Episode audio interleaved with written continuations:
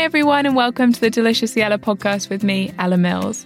I hope everyone is feeling okay. Uh, me and Tara, our guest today, were just talking about kind of how mad the world is feeling at the moment. It's certainly been a really challenging couple of weeks at Delicious Ella, dealing with all the complication and concern about coronavirus. So we just wanted to say we're thinking of you all and maybe this will provide a little bit of positivity in your day possibly and it's quite an interesting one really in relation to what we're we're thinking about probably where our minds are at the moment because it's about visualization and positive thinking and the idea of the law of attraction and really whether or not you can create the life you want to through the power of your mind. And these are topics that I've personally always been completely fascinated by, although honestly, sometimes I think they've felt a little bit far fetched and I felt a tiny bit skeptical. So I'm very excited to get under the skin of it all today and really understand the science behind it and whether, you know, positive thinking and the law of attraction is a concept of faith at work or is it science? Is there fact behind it? So today's guest, Tara Swart, is a neuroscientist. So she's a medically trained doctor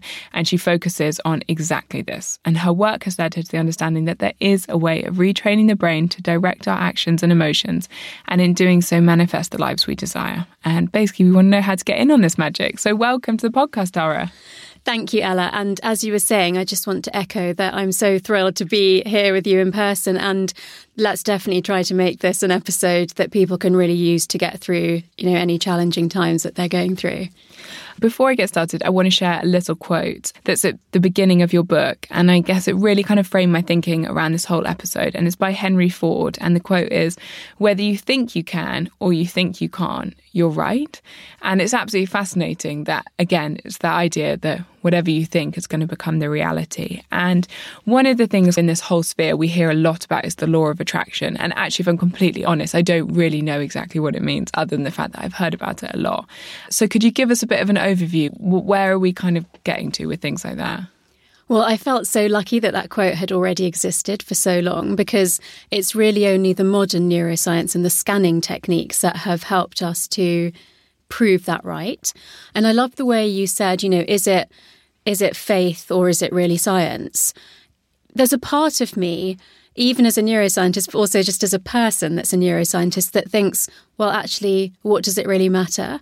Except that I know that people who've read the book say that knowing that it was backed up by science compelled them to action. So, for example, to do a visualization or make what I call an action board, which is basically a vision board that you do a little bit more, you know, to make it come true. And so the law of attraction, very simply, is that the way that you think dictates how your life pans out. And at the very simplest level, that's the glass half full, glass half empty sort of analogy. But if you think about it with these more modern scientific techniques, then the way that you think, the way that you behave, the way that you act is all governed by your the neurons and chemicals in your brain.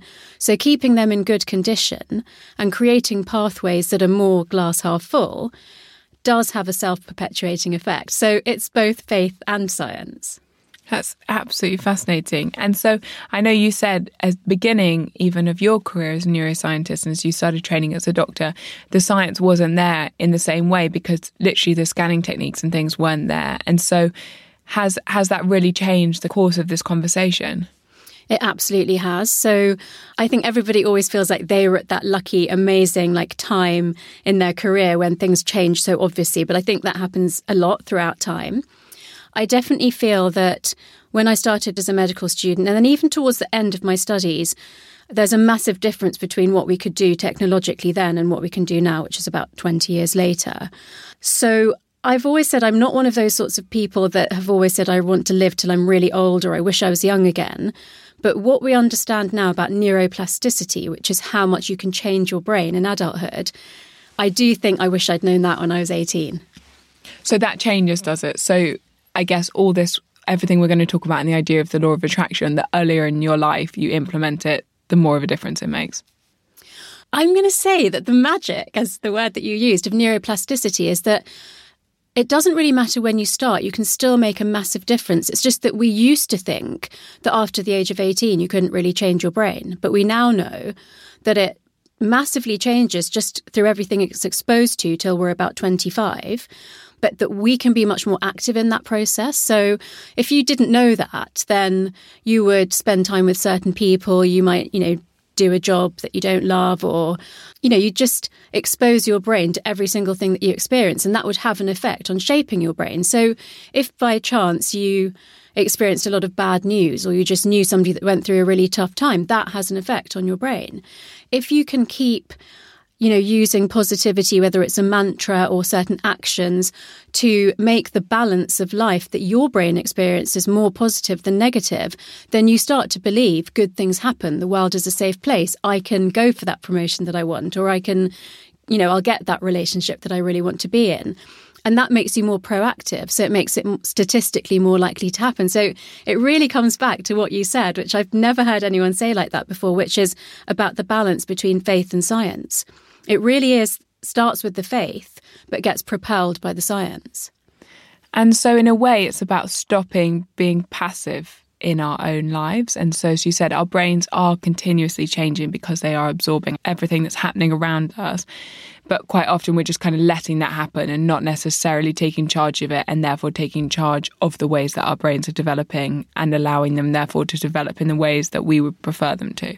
Absolutely. So I think that's a much better way of putting it than defaulting to negativity, try to do positive thinking.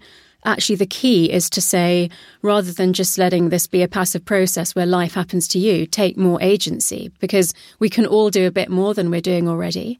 Um, it's so hard, though, isn't it? And like, I think we're having this conversation at an interesting point. The world has felt like quite a difficult place I, I, think in the last like year or so, whether that's the fires in Australia, the fires in the Amazon, they're now saying, you know, we've got 50 years to save the Amazon before it's gone. Some complicated politics and the aftermath of Brexit and things like that. And now, obviously, what's going on with coronavirus. And I know for me, I keep turning on the news and I just feel so depressed. Like your heart starts to feel quite heavy. And obviously, this is probably more kind of acute moment, but like, how how do you do that? How do you stop being passive? I think coronavirus is a particularly tough one because even with the other ones that you mentioned, like Brexit, the Australian fires, climate change, and, and stuff, there is a backstory to that. That there are choices that we, you know, mm. in general, made that have led to some consequences. That's definitely less so the case with coronavirus, mm. as you know, as far as you can tell. And those are, of course, all large, sort of like population, governmental, national decisions that we don't necessarily feel that we have much agency. And it's a story you will have heard before, but it's the fact of how you deal with what's going on at the moment. So, for example, I know a lot of people who are freelance who are absolutely just starting to worry about how they're going to pay their bills and feed their mm. children. And there's lots of things going on where people have or haven't been allowed to work remotely or they've taken a certain stance on what they're going to do to keep their family safe. And I really honestly see it as an opportunity to try to spread any excess goodwill or excess money that we have and share that and just keep as many people safe as possible because we have a responsibility to do that because then it stops people panicking and doing things that disadvantage yet more and more people like panic buying. Mm. So of course, there are going to, there's going to be a spectrum of responses to this, but I'm definitely focusing on the really nice stories. Like, for example, I work for a university in America, and there has now been a policy. Well, today we, you know, we've we've learnt that flights into the US from Europe are being banned, but there was a move towards teaching online or having people off campus.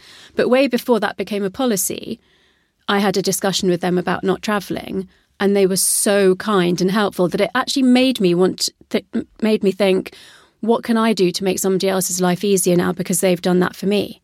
And so the positive side of things can be really self-perpetuating. But you're absolutely right in what you were hinting at, which is that the natural survival default for the brain is to go towards negativity and loss and to avoid loss. And usually to do that, we will try to keep our resources for ourselves. We won't trust, collaborate, share. And so it is hard work to override that. But the first tip that I'm, that I'm going to give you is not that, you know, you should be well informed, but continually watching bad news is not going to have a, a beneficial effect on mm. you. So you do need to be curating that a little bit so that you're informed and you're safe, but you're not just repeatedly giving yourself negative messages because we know, for example, that people who repeatedly looked at images of the Twin Towers falling in 9 11, even if they had no personal connection to New York or anyone that was affected, they could get PTSD. So, but that comes back to that's kind of what I mean about being active rather than passive in terms of what your brain gets exposed to. Because I agree with you, it's going to be harder and harder to share and spread positivity, you know, if this really escalates. But one of the things we can do is not continually look at the worst stories and just repeat looking at the bad news and Yeah, just so actually a- turn the news off and pick up a, you know i'm not saying never watch it but don't watch it every hour and repeat get a little snippet and then turn it off and go and do something else Absolutely. Do do things that bring that positivity back into your brain so that, you know, read stories of communities that have been through terrible disasters and come out of them stronger or connect with your friends and loved ones more so that you really appreciate the value of why it might be a good idea to nurture your community and stay safe in, you know, in a way where people help each other. If we have to become isolated in certain ways, we are going to need to be and feel connected more than ever, whether it's digitally or whatever, because for human beings, that sense of belonging is actually the single most important thing in the brain. It's twice as important as the next thing down, which is physical exercise.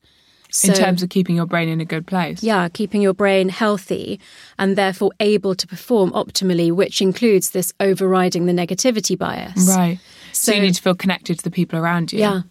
Wow so loneliness then is a very damaging thing for the brain Loneliness is uh, it's recognized now as a risk factor for heart disease and reduced life expectancy up there with smoking, being sedentary, being Wow. obese. Yeah. God, that is mad. Okay, I'm going to come back to the beginning again. You said there are six principles that underpin the science behind the law of attraction. Can you talk us through the six principles so we can help get our brains into that active place? We've actually already discussed the first one, which is the most important one, which is abundance. So it's it's positive thinking, it's sharing, it's generosity, it's believing there are enough resources out there for everyone and acting in that way. So not acting from scarcity or a lack mentality, which as we've already discussed is a natural default for us if we don't think about it. So you're so right. It's extra hard to do that at the moment, but it's hard anyway. So Yes. it's you know something that if you've cultivated it, it becomes a habit and it becomes natural. And I mean, the writing of the book really brought home to me that these are things that I've thought about and done for several years, but by the time this book comes out, if I haven't really cultivated that as a habit, how can I go and speak to people like you and talk about abundant thinking? So it's something I've literally trained myself to do, basically by repetition. But the process for bringing any of these ways of thinking, which correlate to pathways in your brain, um, making them the thicker default pathway in your brain, is raised awareness. So that's what something like this podcast does for your readers really help people to understand that it's natural to default to survival mode and not to be abundant all the time, and that you want to continually replace any thinking that's negative or survival thinking with positive, abundant thinking and actions. Focused attention means looking for opportunities to practice out this new way of thinking or behaving. Deliberate practice is just doing it over and over and over again till it's overwritten, whatever your natural behavior was. And then accountability. So, you know, a friend, family, technology, a coach who says to you next month, Have you been practicing that positive thinking? What did you do for somebody that you wouldn't have done normally? And you know, journaling's a great way of keeping track of that too. So abundance is is really the most important one because it starts with how you think. And do you ever use like kind of mantras or like affirmations or just having like a few little things you always come back to to help draw you back when your mind starts to go off in the other direction? Yeah, I have a few mantras that have become favourites of mine over time. But how I help other people to find a mantra that's right for them is that often, you know, let's say it's not specific to something that's happening like at the moment. Yeah. Let's say that you just have this fear or this insecurity or anxiety that's possibly been there since childhood. So it's it's a very natural part of the way that you think, like, oh, that will never happen for me, or don't, you know, don't push yourself out of your comfort zone too much. You'll just get disappointed. Those Yeah. sorts of things. If you have a recurring theme like that, and you distill it down to the underlying belief, so that, you know, the underlying belief might be something that I'm not clever enough, I'm not pretty enough, whatever it is, that you then create a mantra that's the opposite of that statement Right. um, and you repeat that mantra all the time, even when you don't need to, so that it becomes wired into your brain. And then if you feel challenged based on that insecurity, you can use it then to to strengthen it even more. So there's a Buddhist philosophy that you replace every negative thought with a positive thought immediately. That's really nice. Yeah. The thing is, it's that was already there, like the Henry Ford quote, but neuroplasticity shows that's exactly how the brain works. So you overwrite a behavior that you don't want anymore that's not serving you. So you kind of catch yourself basically. You catch Every yourself. time you find that yourself saying, as you said, like, I'm not quite good enough for that. I don't think I can do that. You're putting yourself down. Hmm. Or you're kind of just generally being like, today's going to be a bad day. I don't really feel like it. You kind of bring yourself back and say, no, that's not true. I'm really lucky because of X, Y, and Z. Absolutely. Right. Yeah. Love that. And what's what's number two? Number two is manifestation. So that's taking that thinking and making it into reality. So later in the book, I talk about brain agility, which is it's also six six ways of thinking, which are logical, emotional, intuition, motivation, physical. So knowing your body, that brain body connection, and creativity. And I've actually said creativity is something other than how we've ever thought about it before. It's using all of those ways of thinking to create the real world outcomes that you want. And so that's a very scientific way of talking about manifestation, which a bit like the laws of attraction is an you know an older or more left field way of thinking. Yeah. It's definitely something you hear quite a lot, and I've always sort of wondered: is that real? What, what what's kind of behind that? So the old or more spiritual ways of thinking about it are, you know, that if you if you think about something strongly enough, then you can make that become real. Now that sounds, you know, for some people that would just be like, no, I can't go Yeah. there. So what it actually means is that you create a pathway in your brain that's related to a certain way of thinking that's positive, that's confident, that's determined. And then you identify a goal or a dream that you really want. And you think about it a lot, sure, but you have to do things to try to make it more likely to happen. So it's not just it's not just sitting there being like, I really want that promotion, say, and then that's it. I mean, you know, that is still a start though, because there'd be some people that wouldn't even try to go for a promotion. So the abundant thinking part is thinking, okay, could I go for promotion? Yeah. What else could I do? And then the manifestation part, this is where it relates to the difference between vision boards and action boards. Because I've always felt like vision boards are, you know, a picture of the dream home, the dream man, the, you know, big check or whatever, and then sit at home and wait for it to come true, but don't do anything. Yeah. And the manifestation part is really that whether it's using your mantra, whether it's going out and applying for a job, whether it's networking, whether it's dating, that you are actually doing something to move towards that goal every day. Right. I do have to say, though, that there is an element of magic to it. So I believe that if you try and you do the right things, that actually more happens than you expect. Yeah. But you have to try. Yeah. Yeah. And what's number three? Number three is magnetic desire, which is the strength of emotion that goes behind manifesting the thing that you that you want. So basically, it's one thing to think positively. The next step is to do actions each day that move you closer to your goals. But what I find is that sometimes people think that they want certain things because that's what everybody else is doing and it's it's the right path to go down. And it's not deeply aligned sort of head heart and gut. So magnetic desire is about that really emotional center of your brain being 100% convinced that this is the right thing for you And genuinely what you want rather than what kind of society dictates. Exactly. And I actually, this is more anecdotal than scientific, but if there is something and I do a visualization and I imagine myself with that having come true, if I can't visualize it, that's sometimes a sign to my intuition that maybe it's not right for me. Interesting. Yeah. So journaling and accessing your intuition are actually really important to making sure that this ideal that you're visualizing can actually have the full power of your magnetic desire behind it, which means that, you know, all of your emotions in your limbic system are so focused on making that thing come true. Because if there are, if there are any doubts or hesitations it's easy to get distracted. And the reason that this magnetic desire part is so important is that there are, there are a couple of processes in the brain called selective attention and value tagging. So because we're bombarded with so much information all the time, the brain naturally filters out stuff that's not really vital to us surviving. And then the next stage is, you know, to us thriving or getting what we really want.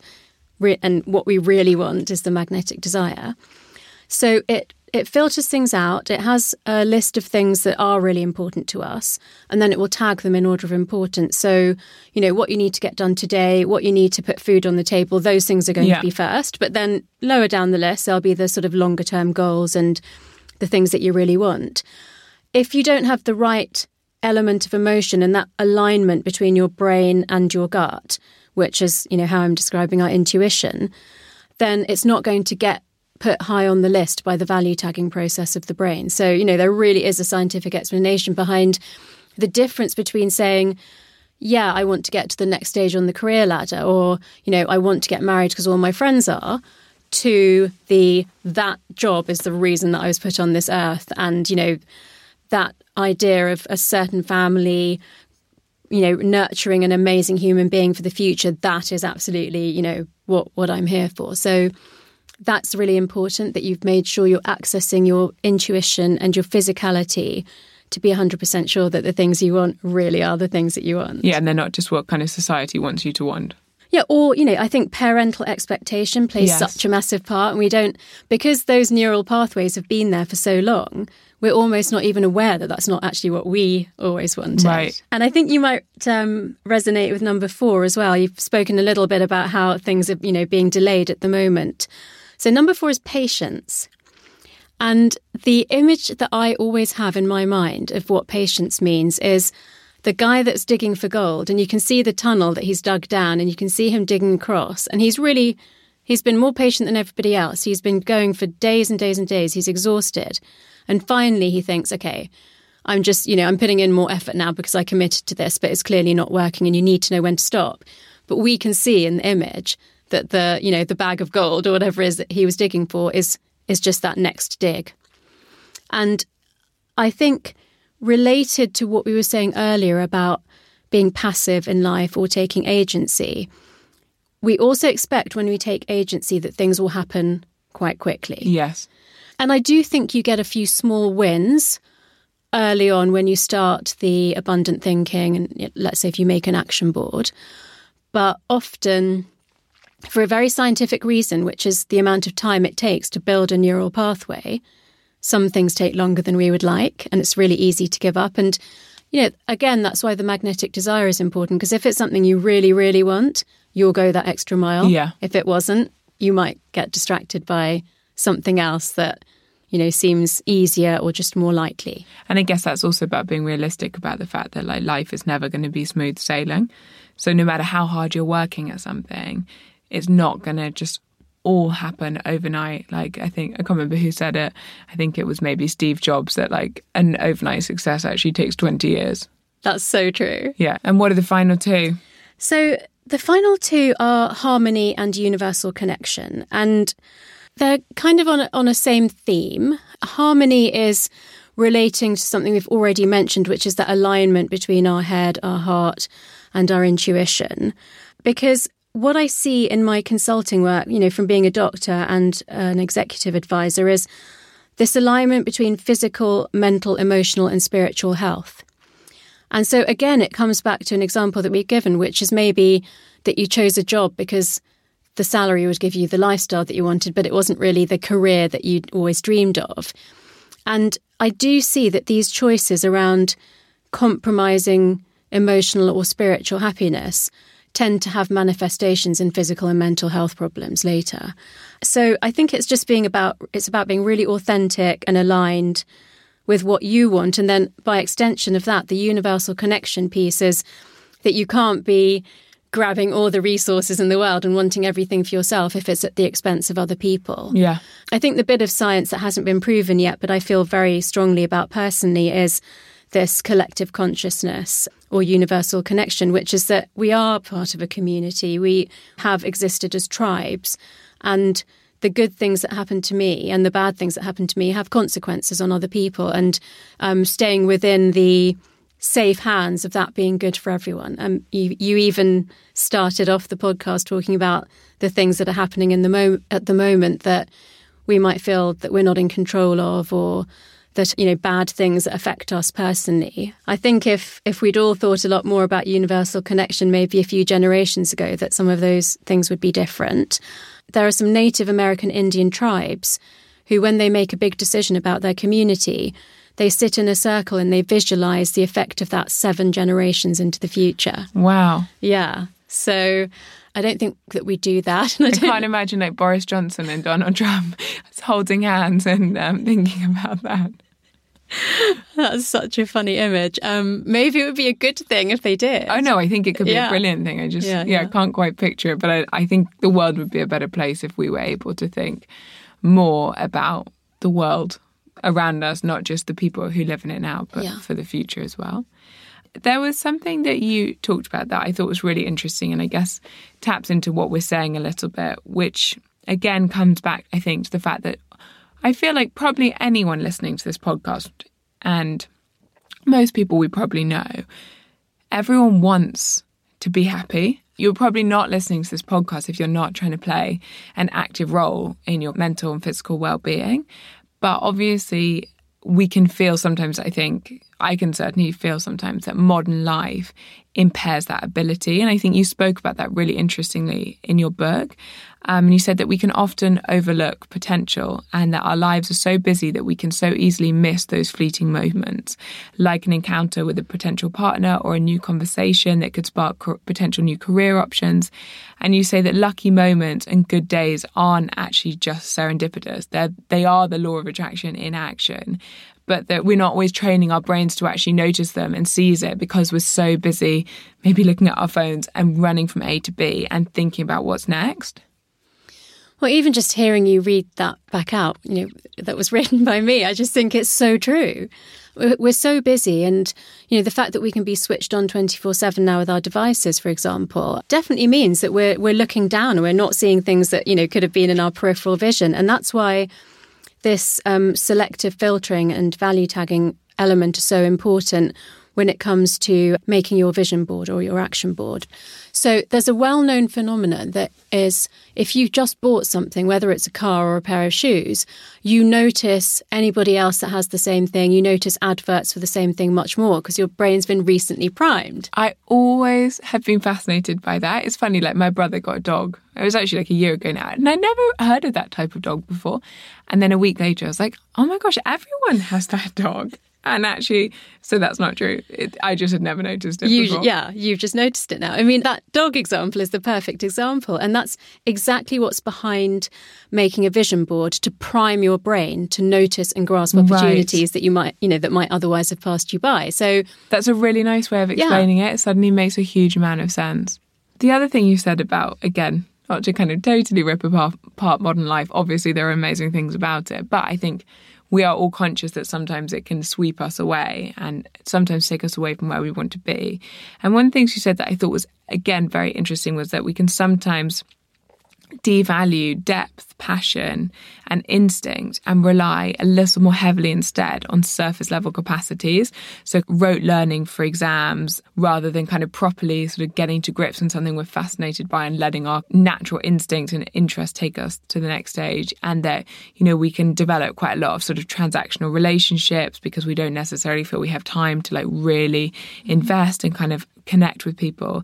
And that again, this can kind of stifle our ability to create what we really want. And I wondered if you could tell us a little bit more about that. Yeah, I remember writing that and I remember feeling quite emotional when I sort of articulated it because this story of us discovering fire and then our brain growing and changing so much that we have this amazing logical capability just seemed to me like why weren't we still using both? You know, once you can articulate speech, for example, why do we not really look at body language or facial expression as much? And actually, by complete coincidence, I watched the latest Terminator movie last night. And you might know I'm, I'm a bit of a fan because there's a quote in the book from the Terminator. But there's a part that really struck me where somebody said to the Terminator, Do you love your family? And he said, Not in the way that you humans can. I used to think that was such an advantage, but now I realize it's not. And I think that sort of says the same thing as what I said beautifully, which is that we could bring it back to those six brain pathways, which are about emotion as well as logic and about intuition as well as motivation and physicality and creativity that you can just get so much more out of your brain and therefore out of your life if you are fully utilizing those capabilities that you have. But because of the way exams work and careers work, we've just overrated logic so massively that we've kind of said things like intuition and creativity are, you know, or emotion, there's there isn't so much place in, in life for that. And I just really think that's wrong. So actually when I wrote out the six ways of thinking, I purposely put emotion as the top one and just put logic somewhere down the list. Because, you know, all of my readers and your listeners, they're all logical enough for sure. But yes. where most of us have made bad choices or struggled and now have consequences is in the emotional choices or not listening to our intuition.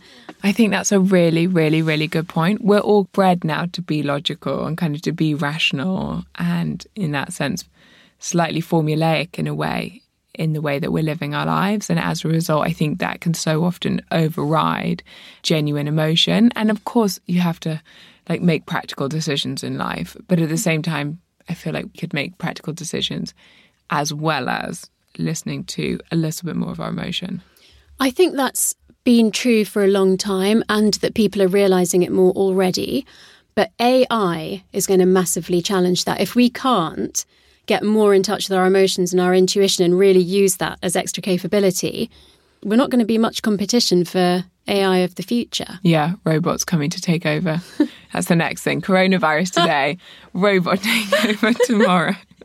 yeah, we said we'd cheer you all up. It's um, sorry, so it's, it's, happening, and um, I think I guess it this taps into the same thing. And I think, I mean, I have thought a lot about whether or not the way like our schooling system in the West and, and things like that really kind of hammers home this kind of slightly rote learning, slightly formulaic way of living.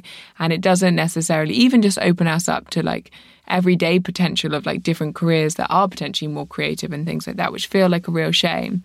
But I think one of the things I feel definitely living in a busy city like London that you're kind of really, that's really drilled into us is that you know, to be successful, you've kind of got to be stressed and you've got to be busy. And of course, you're going to have times that are just stressful and they are just busy. And that's just a part of life. And I think trying to pretend that will never happen is probably not going to necessarily serve us well either. But that being said, do we need to thrive on constant stress 24 7 and live in a constant state of kind of heightened adrenaline and cortisol and see that as intrinsic to us getting to where we want?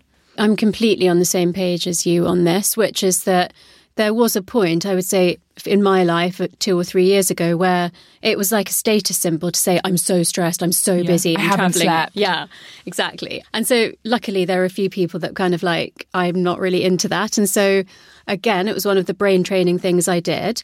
I chose when people said, How are you? to not say, I'm so stressed, I'm so busy, I'm traveling a lot, and say, actually, I'm okay, even if I wasn't. Yeah. To sort of like be the antidote to just that feeling and that that was what you had to say. So there are two things here. I think partly it's like what I've written in the book about stepping back, reflecting, setting an intention, which is, you know, that's something that could happen in a few minutes to a weekend. It doesn't have to be longer than that, but the part of taking agency of your life is ever doing that. On the other hand, I would say that you're right. It's practical that we have huge demands to meet and we, you know, we want to be doing more and doing better and being smarter. That we have so much more capability in our brains than we think we do. So I'm absolutely against people just being worked to the level of burnout. But that tends to happen more when you're relying on your logical pathway and your motivation pathway, for example. If you also recruited other pathways in your brain, it's a bit like those movies, Limitless or Lucy. You know, there is genuinely more capability in our brain than we're using because they're pathways that we're not used to using. So they're a bit, they take a bit more energy to get used to. And we tend to just use the ways of thinking that we're comfortable with. So as long as you're absolutely sleeping, eating well, drinking enough water, getting some exercise and meditating, the physical things that you can do to keep your brain in good condition, then you can actually safely and healthily get more out of your brain. So I've kind of given the balanced answer, which is you could actually do more if you do the right things, but also it's important to get off that hamster wheel sometimes and just Yes. reassess that that's what you really want. And so you find meditating really important then? Personally, I do. And the science massively backs up the benefits of Yeah. it. And there's just more data now than there was, let's say, 10 years ago of really successful people. Like in Tim Ferriss's book, Tools of Titans, he says that 80% of the most successful people have a regular um, meditation practice. So, Wow. yeah, I think, like, you know, from case studies, from the science, and from my own experience, I, I would absolutely say that I do. Do you? Do you know what? It's one of the things that I most want to do in my life. And every time I do it, I'm blown away by it. But it keeps not happening. And I think it's one of those things like I'm I very good. Like I love yoga and I love exercising and I'm great at like getting out, and going on a walk and like moving my body. But it meditation just seems that practice that I just haven't mastered yet. And I don't know if it's that I also haven't mastered how to do it in the sense that like, cause we've got a little one at home hmm. and like, so she's up at, you know, 5.30, 6 o'clock every morning. So I'm kind of thinking, oh, I don't really want to get up, you know, 20 minutes before that. And then when I get home in the evening, obviously I want to see her and then you've got to make dinner hmm. and then suddenly like you're asleep. I do subscribe to the idea that we all have 10 minutes. Like, I definitely waste 10 minutes looking at people's cats on Instagram for sure.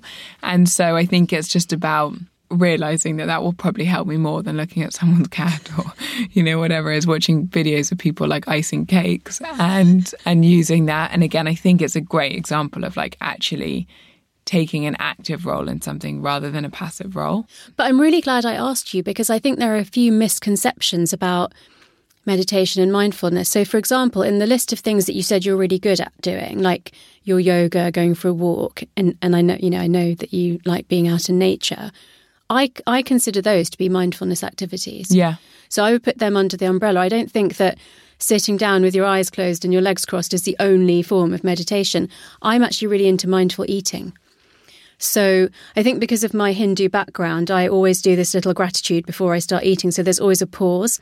And I see some people just immediately like dive in and wolf down their food. oh you gosh know. i'm one of those i'm the worst at that so greedy So I think you need to focus on the mindful walking and the yoga, definitely. But I think phases is also fine for, for some time. I like that. We're in the baby phase. This changes Yeah. everything.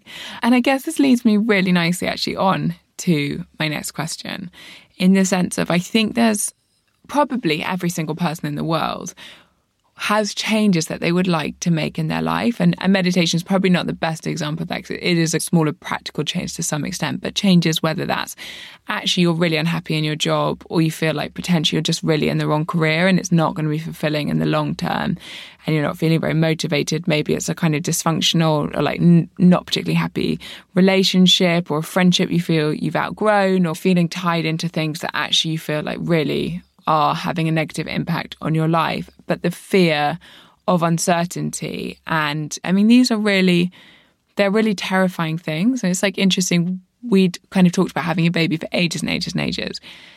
And we kept being like, oh, there won't be a right time. There won't be a right time. So, so I was really nervous that like everything would change. And don't get me wrong, everything has changed. But actually, it turns out it's changed for the better a hundred times over. Mm-hmm. But that fear of change and of your life being different, I think can really hold us back sometimes. And I wondered if that is something that, again, we're able to train our brains a little bit more on to try and support us in being able to get to where we actually want to be. You've put that beautifully, and I I thought about that a lot when I was planning like the sort of arc of the, how the book would be. So as you know, I decided to make the last four chapters all practical exercises, but for the very exact reason that you've just mentioned, which is just you know this fear of the unknown, and I find a lot, you know, personally with my friends and in my work, the issue of deserving as well. So, Yes. you know, if there is that dream job or that Not feeling like you're enough to be deserving of that like, Whatever kind it of yeah. happiness or Exactly. So there are a few things like that. And for that reason, I very early on in the book asked a question, which was Is your life panning out exactly how you always dreamed it would be? And if the answer Is that a dangerous question? Because does that set up you to think life ha- is could be perfect? I don't think it's about perfect. I think it's about right for you. Yeah. And I think that when we're little, before all the creativity gets squelched out of us by, you know, all sorts of things, that we kind of know. And and actually what I want to go back to is that deep down, we know what we're capable of and actually what we deserve. But all that other stuff that we've talked about, everything that's going on in the world, everything that we need to get done today, all the expectations, just the deadlines, that creates noise around that. And so that's why this thing about step back, set your intention, reflect on what you really want. It was important for me to have that early on in the book. I also did a list of questions that came under work, personal, health, relationships, asking, Do you resonate with this? And I thought of things, you know, that had resonated for me in my 20s and 30s that I'd heard friends say, that I'd heard clients say. And so, again, that's a way of giving yourself a good, a realistic snapshot of where you are now and if it's really what you want and everything that you can possibly achieve.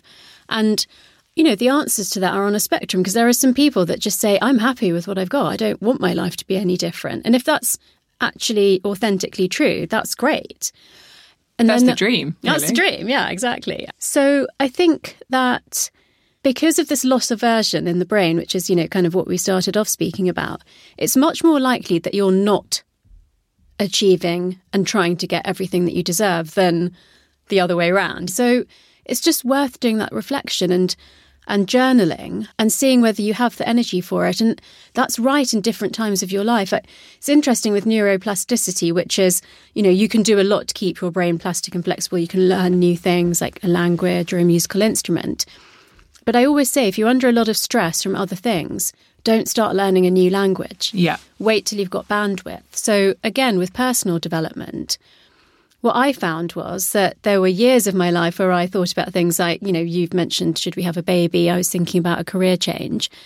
And then there just comes a point where it's like, you can't not do it. Yeah. So, what I'm trying to encourage through the understanding of how your brain works is maybe getting yourself to that point a bit earlier. Yes, um, by taking slightly more active steps in your brain. Yeah. And so, for people listening who are thinking, yeah, okay, these are, you know, I, I, think I could be happier. I think I could feel more fulfilled by my life. I think I could feel more positive. and probably everyone thinking, okay, I could do with a bit of positivity today. What are the key steps that you think that we can all take in the here and now, basically, to start that process?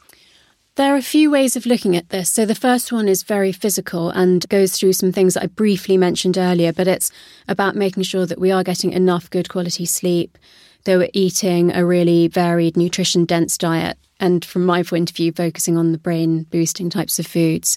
Even something like just drinking the amount of water that we're supposed to drink, which, yeah. If you just did that for one month, it would actually really make a difference to your brain. You know, I suggest um, half a litre for every 15 kilos of your body weight. Make sure you're drinking that every day for a few weeks and see how different you feel. If you feel, okay, yes, that's made a difference, start making sure you're doing 10,000 steps every day. Yeah. If it feels like that made a difference, maybe add in 10 minutes of meditation or, you know.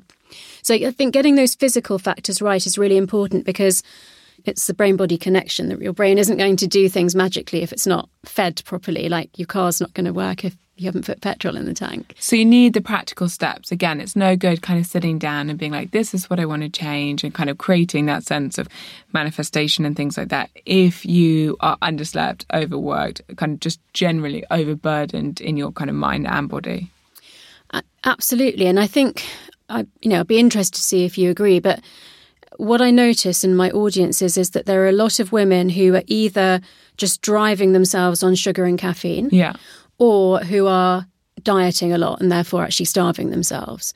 So to think that you're going to make a vision board and, you know, manifest your dream life on that kind of background is not okay. Yeah. And so often that's related to psychological, emotional things like deserving as well, that it's really worth unpicking that. So actually, you know, what I do suggest is that there is some self reflection on the past that might have created the situation that you're in now. So, the person that you are, how your brain works, what your preferences are, the perspectives through which you see life. So, a little bit of looking back at that without going to therapy. And then really working with what you've got, both physically and in terms of the positive thinking and the vision boards. And then looking at those six brain pathways, which I've actually given sort of, you know, more active names to. So basically, mastering your emotions, knowing yourself, which is the physical one, trusting your gut, which is intuition, making good decisions, staying motivated and resilient to reach your goals, and then creating the life that you want. So I have accompanied all of those with actual exercises, whether they're self reflection or they're a meditation or a visualization or, you know, like a practical kind of like making your vision board, steps that people can go through to get themselves from where I was, what I see I, you know, I've got yeah. potentially now, and then what I can do with it. That's amazing. To finish, we ask all our guests to share three take homes. So, if there's three things that our audience are going to remember today, or they're going to go and tell someone else about everything you've shared, what would you want them to be? I would say that um, neuroplasticity is an amazing concept from science, you know, backed up by modern scanning technologies that means that your brain, which basically means you, can change a lot more than you ever thought you could. So your potential and possibility is way more than we, we've ever thought it could be before. So that's that's an exciting place to start, just knowing that that's true. I'll then put vision boards and laws of attraction under one umbrella and say that those sorts of spiritual or alternative beliefs are also massively backed up by science. And so, for the people who really appreciate the solid scientific evidence to then act on to do something to change their life, that evidence is there. And that's the feedback I'm getting a lot that, you know, those sorts of things that people loved and believed in, that knowing that the science is behind it is really exciting. And so I'd like to put together the two takeaways that I've mentioned already and just really succinctly say, life isn't happening to you. We're creating our lives with everything that we do. I think that, that the power of that is is so wonderful and I'd love your listeners to, to go away feeling like that's true and, and doing something based on that. Amazing. Well, thank you so much. And yeah, that definitely brought a lot of sunshine to my day. So I hope it did for you. And we'll be back again next Tuesday. Next Tuesday, we're actually talking to a behavioral scientist from the London School of Economics about the kind of myth of happy ever after and the stats around really taps in today about whether or not always conforming to the societal norms and the social narratives that we're often brought up with really makes us happy, or whether or not we need a bit more freedom in our lives and in our culture. So tune back in next Tuesday. Have a lovely day, everyone. If you feel like this might help anyone, please do share it, rate it, review it, and see you next week. Bye.